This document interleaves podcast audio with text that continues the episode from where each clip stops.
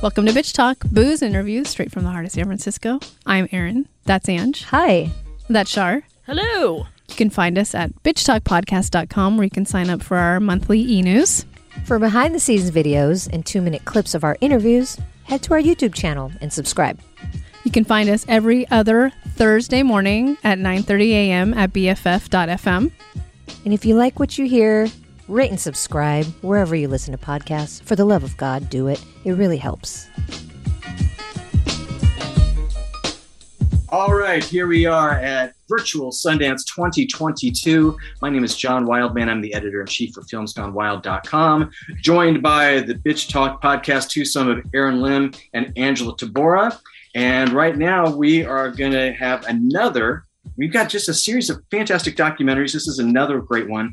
Free Chol Soo Lee is the title of the documentary. And we have the uh, directing team behind that, Julie Ha and Eugene Yi. Welcome to the show. Thank you for having Thanks us. For having us. Great to be here. Okay. Now, you know, and I always wonder if, if, if the, if when we have two directors, if you guys did like a rock, paper, scissors to decide who's going to take these kind of jobs, but one of you, Uh, we want you to describe the film to our audience who has not seen it as yet. So who's going to take the honors to tell us about Free Chol Soo Lee? I can do that. So Free Chol Soo Lee is a film about a Korean immigrant uh, in nineteen seventy San Francisco who went to prison for a murder he didn't commit. And it's about the movement that sprang up to free him. He would be in prison for ten years uh, before they were able to get him out. But he would struggle once he came on, once he came out, not just because he'd been in prison for ten years and because of the institutionalization of that experience, but because of the expectations of the community as well, and how much he'd become a symbol for, for, for the entire Asian American community. And so our film explores that relationship between the man and the movement he inspired, and also explores the question of just what happens to the man after the movement is done. Ange and I live in San Francisco, and it was great to see all that archival footage. Um, but I wanted to know about the choice of the narrator and the narration throughout the film, if either one of you can talk about who this person is and, and why you both made that choice. Sure. His name is um, Sebastian Yoon, um, and I'm sure you'll agree that he he does a really a beautiful job um, and brings such an emotional authenticity. Um, he's not a professional actor. Um, our brilliant producer, Sue Kim, um, is the one who discovered Sebastian. She was um, she went to an, an event for um, a documentary series called College Behind Bars. And that um, follows um, incarcerated men and women who take part in um, a program that allows them to attend college classes and earn their degrees while incarcerated. And Sebastian was one of the people featured in that series. Mm-hmm. Um, and so he was on a panel at that event speaking, and Sue was just really just moved so much um, by his honesty, his openness. Um, and then um, she just she, she just sort of had this in- instinct that he could be the voice of Chol Soo Lee. Um, and so she told us about him, and um, and we reached out, and he he um, he responded quite quickly, you know, that he was interested. Um, and then we sent him a copy of Chol Soo Lee's published memoir, and he read it, and he said he was, he was, he just could identify so much with Chol Soo's story. Um, and he came on board and, um, just really embraced, um, embraced, uh, the process and the role, even though, um, I'm sure it was very hard for him, um, to revisit some of the trauma from his own incarceration. Um, but he said he really wanted to advocate so strongly to make sure that people could understand what Chol Soo Lee went through, you know, because it's so easy for all of us to judge, like, why did this guy, like, you know, after, like, like he had a whole movement of people, like, working, you know, for him for years to free him. And then why did he mess up so much after his release? And um, Sebastian really wanted to make sure that people could sort of just Just listen to him, try to understand what he went through, everything he had to overcome, um, and and before, you know, versus passing judgment so quickly. And so Sebastian just really um, helped us. Like, he worked with us on script development, even uh, you know, um, revising our script that we had for Chol Soo Lee to make sure we could bring out not just the physical violence of prison, but the emotional trauma, you know, the depression, the loneliness. And so um, we feel so fortunate. Um, I I thank Sue all the time just for for having this amazing idea and connecting us with him, because, you know, we felt like finally when he came on, um, Eugene and I could have sort of that security of knowing, like, okay, um, as hard as we've worked to make sure Chol Soo's voice comes through, this this was sort of that final p- missing piece that we needed to feel like we could do it. Sebastian had me on the verge of tears just the whole time. Just really a beautiful, powerful performance. And I, I think um, I, I love when Chol Soo Lee, he's being interviewed and he says something along the lines of, you know, when I was outside of prison, I, I wasn't an angel, but I also wasn't the devil, as we all are, you know? Mm-hmm. Um, so I, I want to know about your, your process in showing those two sides of him without making it feel forced. That's a, that's a great question. Um, cause it really was a difficult balance, um, that, that we had to, we had to navigate. There was just, uh, a, all this material that was really quite intimate of Chol Soo Lee, of phone calls that he had had with the reporter that, that we used later in the film. There's of course that video footage, and then there's the memoir, and, and the memoir is hundreds of pages long. So, so how do you emphasize Um, how do you emphasize something that makes him feel like a coherent character? Um, I really just have to give credit to our editing team. They were just so, so amazing in terms of helping craft uh, a coherent picture of who he was. Um, that Aldo Velasco, Gene Chan, our co-editor, Anita Yu. Um, it just really was so, it, in the earlier versions, uh, it was really hard to get a bead on Chol Soo, if I'm being honest. Um, and it was because there was just so much material from so many places, but they just really winnowed it down until we really got a sense of who he was. And I think they, I just can't thank them enough for the job they did. You know, um, I, I love asking the question when we have directing tandems of who did what exactly and, you know, who was responsible for what. And, and in the case of the two of you, you know, um, you, you know, here we got what, Eugene, this is your first film. And, and, and Julie, your first documentary, correct? So, so now you, we, we have, you know, you know, two two filmmakers that are either new to the form, new to the, and or just new to it completely, who are now teaming up. And so, tell tell us about how you sorted things out between you um, throughout the course of filming.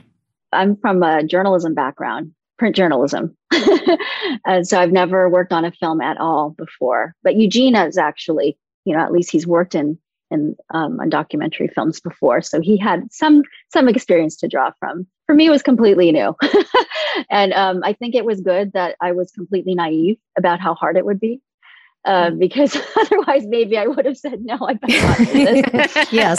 Yes. Um, you know, it took us six years, as you probably heard. It took us six years to make this film.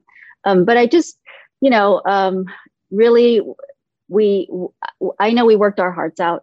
Um, I think um, in terms of like at least being able to, um, you know, rely on like the, I, the things that were familiar to me were like story research, reporting, and things like that. Um, and um, but you know, like as Eugene was saying, it's like I I like to talk about also like the, the fact that this was not like a solo or a duo. This was actually like a chorus of people, just like. Just like the movement, you know, you can't just cite one person or two people. It was like the whole movement that made it successful. And I, I feel like we've mimicked the movement. You know, it took us six years to make this film. And it was like, because so many people came in and like the story moved them so much that they were willing to like put their all into it, that they, you know, put their, their passion and their creativity. Um, and, and that's why we were able to, to complete the film that we did. You know? Yeah, I appreciated obviously the, the main story, but I, I thought the sub story of investigative journalism was really important to layer into this because the times we're living in are very interesting. Um, and now knowing Julie, you you work in news, just wanting to know um, was that was that um, was that something that was in the story ahead of time, or was it something that kind of sprinkled itself while you were working on the doc for six years? Oh, we always knew that um, the journalist K W. Lee, who does that investigative mm-hmm. um, journalism, would be a key character in the film. Um, I don't know if you know, but he's actually a very influential figure for Eugene and me. He's my mentor of thirty years. He's he's the person who inspired me to become a journalist in the first place. I met mm. him when I was eighteen years old. Wow. He is quite a he's quite the force of nature. If you ever meet him yeah. in person, he's ninety-three now. Um, but he he's also just the most, he has the most impressive um, journalism background. You know, he cover, he's a Korean immigrant. He covered the um, Jim Crow South. Uh, and as he says, the Yellow Peril West.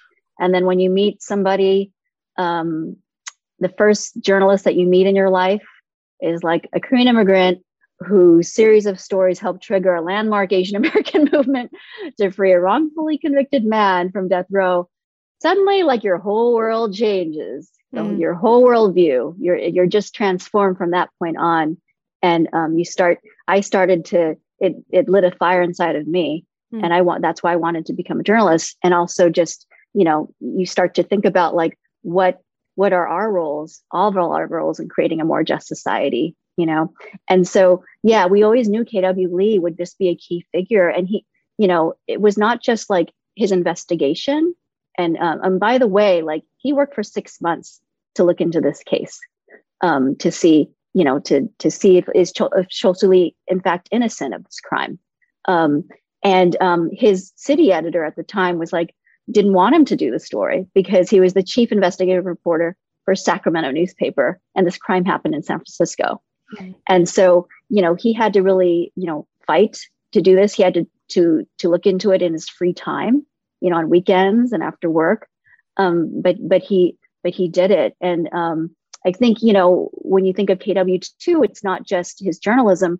Chol Soo actually like, arouse something in, inside himself. He says um, he sort of like um, brought out his latent Korean identity because K W had just worked in mainstream newspapers all his life, you know, and, and there weren't that many Koreans that he would come into contact with, other Korean immigrants. So he felt an immediate bond with Chol Soo. And so they had a very intimate relationship beyond just reporter and subject. Um, he became sort of almost like a father figure.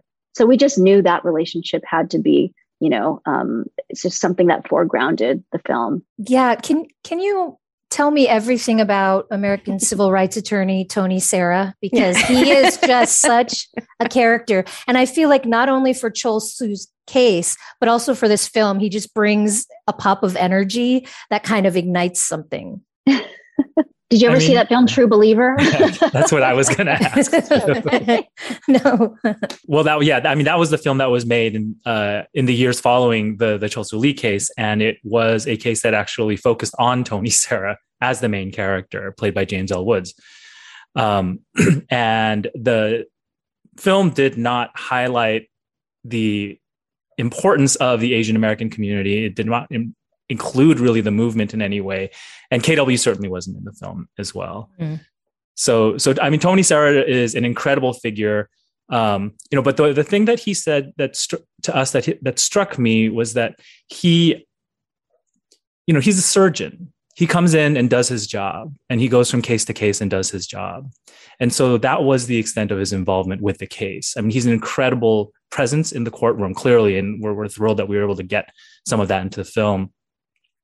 But what we're happy about with our film right now is that we're able to sort of elevate elevate the contributions of people like K W, of the community, and just sort of create this much more holistic and capacious portrait of what that moment in time was really like. Well, again, uh, you know, there. What one of the remarkable things about the film to me is that, you know, as you're watching, you're going, well, um, you know, we this this case has been, you know, remarkably solved. So I guess we're going to, you know, we're done now. And there's so much more that go, that goes on. And I think that that's to your credit, um, to to both of you, that you're able to, you know, interweave something. Uh, you know, that, that that brings in elements like, to me, it, it reminded me a lot of like the, the Rodney King thing, in fact, of, you know, again, you know, this person has to be an advocate. Are they prepared to be an advocate? Are they equipped? And, you know, and, and that goes so far beyond just the simple dra- dramatic nature of, you know, of, of getting someone who's wrongfully um, incarcerated out. Uh, there's just a lot to chew on with the film. Uh, congratulations on it. Again, the film title is Free Chol Soo Lee. We've been talking to the directors, Julie Ha and Eugene Yi. The film is screening at Virtual Sundance twenty twenty-two. Thank you both for being with us.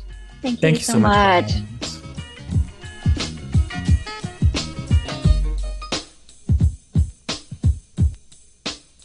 If you like what you hear, rate and subscribe wherever you listen to podcasts. For more information about us, you can head to bitch talk podcast dot com. This podcast is created, hosted, and executive produced by Erin Lim. My co-host is Angela Tabora, a k a. Captain Party. The show's edited by producer Shar. We're powered by GoTo Productions.